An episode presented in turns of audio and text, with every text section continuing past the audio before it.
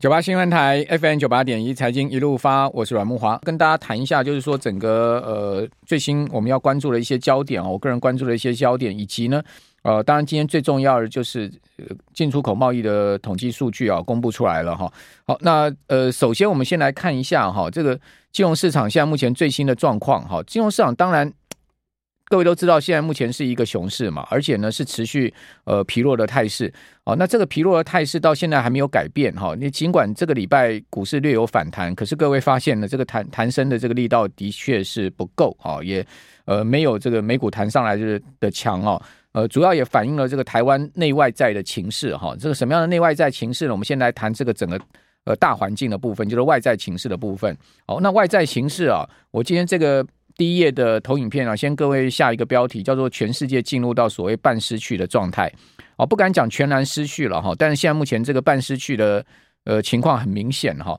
什么叫半失去呢？就是呃很多事情啊，可能进一步啊，好会造成失控的危机啊。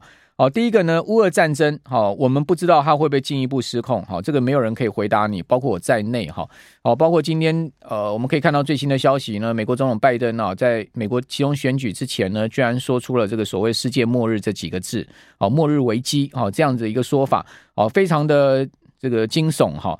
那我个人觉得他不无这个为选举造势的意味了哈，这个也就是说呢，激起呃民众的危机感嘛哈，那这个危机感一旦被激起来的话，当然是有利于执政者哦。这个我想呃在政治操作上面大家都懂这样子的这个选举的部署，但是另外一方面，他当然也可能说出了这个事实哈，什么样的事实呢？就是呃现在目前全世界的地缘政治呃的一个紧张关系啊，的确有可能面临到进一步失控的一个状况。哦，所以我觉得一方面呢是可能为选举造势，另外一方面当然有可能是呃所谓这个呃一部分事实的状况。哦，那呃什么时候可以化解呢？可能年底这个 G20 领袖会议的时候，看看可不可以化解吧。哈，因为据说呢，普京跟拜登可能会在这个 G20 的会议上面啊，这个领导人见面。哦，即使见面是不是真的能化解，也未必了哈。但至少有这个见面和缓的机会哈。那另外一方面，我会看到就是说美中关系的持续紧绷啊，美中关系持续的紧绷呢，当然也会这个影响到台海的安定嘛，哈，那这个都会连串呃系在一起哈啊，包括我们看到最新外电的报道说呢，美国准备要把台湾打造成是一个大型的军火库哈，我看到这个新闻真的是很傻眼，我想说把台湾打成打造成一个大型的军火库是要是要干什么？哦，让台湾。全民皆兵就是了哈，然后呃，每个警察局、派出所都有刺针飞弹，是这样的意思吗？我真的不知道这个新闻这样报道出来，大家看到的是作何感感受哈？我个人看到的真的是一个傻眼两个字，而且呢是这个非常非常非常的惊恐的一个新闻报道。美国这样的企图到底是什么？啊，这也是所谓我们讲说，整个现在目前全世界所谓的地缘政治风险会不会？哦，这个进一步失控。那另外呢，欧洲能源危机今年冬天怎么度过？哈，我想这也是大家现在的一个很大的关注焦点嘛。欧洲天然气价格的暴涨，哈，导致欧洲的能源价格的暴涨。好，那以及呢，所谓北溪一号、二号的这个管线被人为的爆破，哦，这些事情呢，背后都藏藏了非常大的一个呃结构面的问题。哈，那欧洲现在怎么样应对，也是有。全世界大家瞩目的焦点，包括欧洲，非常有可能在今年第四季、明年第一季就进入到经济衰退。哦，这个经济衰退呢，也不是我个人预估，而是欧洲央行 ECB 的总裁拉加德他公开的在欧洲议会的说法。他说呢，呃，我们 ECB 欧洲央行预估呢，今年第四季、明年第一季，欧洲就会哦进入到这个欧元区就进入到经济衰退了哈。好，那这个。能源危机的影响到整个经济的问题，好，那德国现在很多中小型企业啊，真的是非常困难的。这个电费这样涨这样涨，哦，那这些呃以这个呃能源为主的这种所谓的化学啊化工行业如何自处呢？好，这就是现在我们看到了整个状况。另外呢，美国。把这个全球把它的这个通货膨胀传导给全世界，那传导给全世界，现在全世界各地都是通膨高涨。以欧洲来讲，这个通膨史上第一次会来到十趴两位数了哈。那这如何回降哈，以及何时回降，又是另外一个问题哦。这个通膨会不会进一步的失序失控呢？还有就是人类会不会面临到新的疫病哈？那我们昨天节目有讲，除了这个 BA. 点五的疫情以外，现在还有一个新的变种病毒叫 BF. 点七啊，哈也开始呢在欧洲。全世界各地开始在蔓延哈，那呃，不断的这种所谓新变种病毒哈，对我们健康的冲击也是个看起来是半失序的一个这个状况。还有就地缘政治不稳哈，全世界现在进入到一个所谓分裂的新局啊，这个所谓去全球化的这个问题，之前我们都已经讲过。那这种所谓的失序的半失序的状况呢，是现在目前看到全世界大宏观格局下面的这个很大的一个问题。那当然，台湾处在这样的一个宏观环境下面的挑战很大了哈。毕竟台湾是一个小型经济体嘛，是靠出口为主的哦，很容易受到这个国际局势的影响哈。那呃，国际的经济情况啊，哈哦，包括金融市场的状况都非常容易传导给台湾哦。这个台湾还非常容易受到这个国际呃局势的变化哈所造成的一些正反面、正负面的一个影响。那另外，在地缘政治不稳定跟全球大国对抗之下，哦，那这个台湾要如何自处？哦，也需要用智慧。好，能源、粮食都没有自主能力。好，虽然说新台币啊，还有相对庞大外汇存底五千亿。哈，这个央行总裁杨总裁所说的，哎，我们有五千亿的家底。哈，但是问题是呢，呃，今年仍然不免受到美元的巨大影响啊。台币今年的贬幅也非常的大。哈，而这超过了两位数的贬幅也是非常少见。哈，而且呢，呃，这只是一到九月的一个贬幅啊。好，那后面还有第四季啊，也不知道台币会贬向何方啊。好，那呃。至于说能源跟粮食是台湾很头痛的问题，为什么？因为我们这个两件啊，这个攸关民生跟经济发展的大事，我们的自举率都是非常的低。那没有自主能力，好，这个国际经济跟政治情势一旦大幅变动的话，在这方面呢，挑战就非常的大哈。那另外就高龄化、少子化，好，这个劳工退休金跟健健保的财务大洞要怎么填补？哦，这个劳工退休金今年啊，行政院。已经拨补到四百五十亿，还不还不够哈。这个提列了行政预算四百五十亿，那健保呢也是大幅的提列几百亿的一个所谓行政预算去去补足这个健保的洞。但是问题是大家都知道高龄化下哦，这个退休啊跟医疗保险的问题啊，双重压力会造成政府财政上面的一个庞大持续要支出的压力。那你税收不够，你如何应应呢？哦，那你如何如何不让政府的赤字持续的上升呢？哦，那今年行政院又提出了这个史上最大的一个税出计划。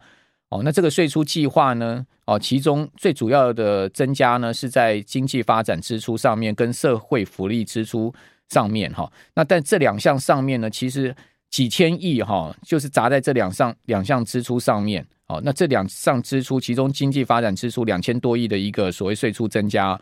最主要是经济部编列了一千五百亿要去这个呃增资台电啊，所以大家都知道说这个能源的问题对台电中油今年的影响有多大。好，那另外呢，呃，在社会福利支出的部分呢，最主要就是去补补这个劳健保的一个问题，好，劳保跟健保的问题。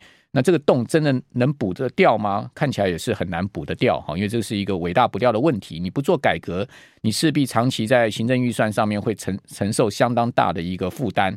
好，那回到今天最大的消息啊，九月出口出现大衰退。为什么我要用一个大衰退的这个标题啊？各位可以看到这一根柱状体啊，哇，这掉下来有多明显？我们的七月出口哈，呃，四百三十二亿，掉到八月掉到四百零三亿，掉到九月居然掉到了只有三百七十五亿。你看这个噔噔噔这样下去哦，有多明显？哦，这个往下的一个衰退情况。我们看月比的一个衰退的幅度，哦，是比年比衰退幅度更巨大。哦，年比呢，今今今年已经正式进入到年比出口衰退哈，呃，跟去年同期比衰退了五点三趴。哦，去年九月的出口呢是九百三百九十六亿啊，那今天我们看到的数字是三百七十五亿，所以呢，衰退的幅度呢是达到五点三趴。哦，同时呢，这个三百七十五亿的这个数字啊，哦，是今年以来啊，仅次于这个呃二月以来的这个次次低点。好，二月大家知道三百七十四亿哈。是因为农历春节的假期的关系，好，所以才会造成这一个所谓的凹洞，哈。那因为三月马上跳上去四百三十五亿的一个出口总金额，我讲的是美元呐，哈。那二月因为农历年，结果呢，我们现在并不是农历年呐，我们不是农历年还掉到这样子，跟二月的一个出口金额，你就知道说现在呃整个呃出口面临到多大的挑战，哈，多大的压力，哈。这就是今天为什么股市会跌，哈，为什么昨天外资就已经在期货。大大减多单，哈，大增空单。什么叫大减多单呢？昨天我节目一开始有跟大家讲说，外资在昨天在期货的布局非常的呃诡异哈。虽然说现货很明显的买超，但是你看到他昨天的期货啊，哦，把大台的多单几乎全部要快平掉了哈。这个卖超了五千多口，那小台增加三三千多口的一个空单，好，那今天外资啊在期货啊，它继续再减大台多单，减了快一千口，那小台呢又增加空单，哦，是四千多口，所以你就发现外资在做什么动作？外资在做期货布空的动作，做得非常明显。为什么外资要在期货布空呢？这个跟今天的这个出口大衰退，我认为是有绝对关系。我们这边休休息一下，等下回到节目现场。好，我后面资料很多啊，因为怕讲不完，就剩下最后一段哦，要很快跟各位来报告哈。那我们来看到这个进出口贸易的一个分项的部分哈，在出口的部分呢哈，这个九月的出口跟去年同月比哈，呃是减了五点三趴。好，那进口呢也也出现衰退二点四趴。那出超呢呃出现了明显衰退的二十点六趴。第三季哈。呃，进出口贸易呢，这个增长只剩下个位数了。出口增长三点四趴，出进口增长六点五趴。然后贸易第三季整体已经这个出超是衰退了十六点六趴。好，全年一到呃，对不起，一到九月哈，前三季我们的出超呢，也较去年同期啊衰退了十三点三趴。而呃，出进口的这个增长的幅度呢，也开始出现很明显的往下压的状况哈。出口今年一到九月是十三点五帕的正增长，进口是十八帕的正增长。哦，这个是呃以美元计算哈，如如果我们用这个新台币来计算的话呢，我们的出超呃跟进出口贸易的数据呢就相对比较好一点哈。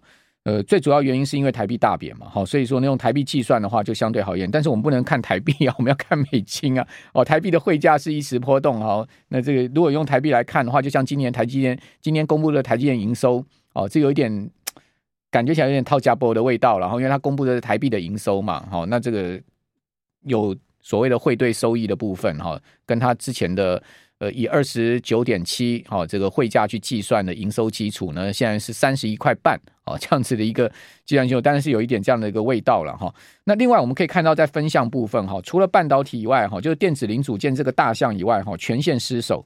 好，各位看到九月的营收啊。只剩所有的出口大项只剩下这个呃电子零组件增长，而且增长的幅度只剩下呢二点四趴。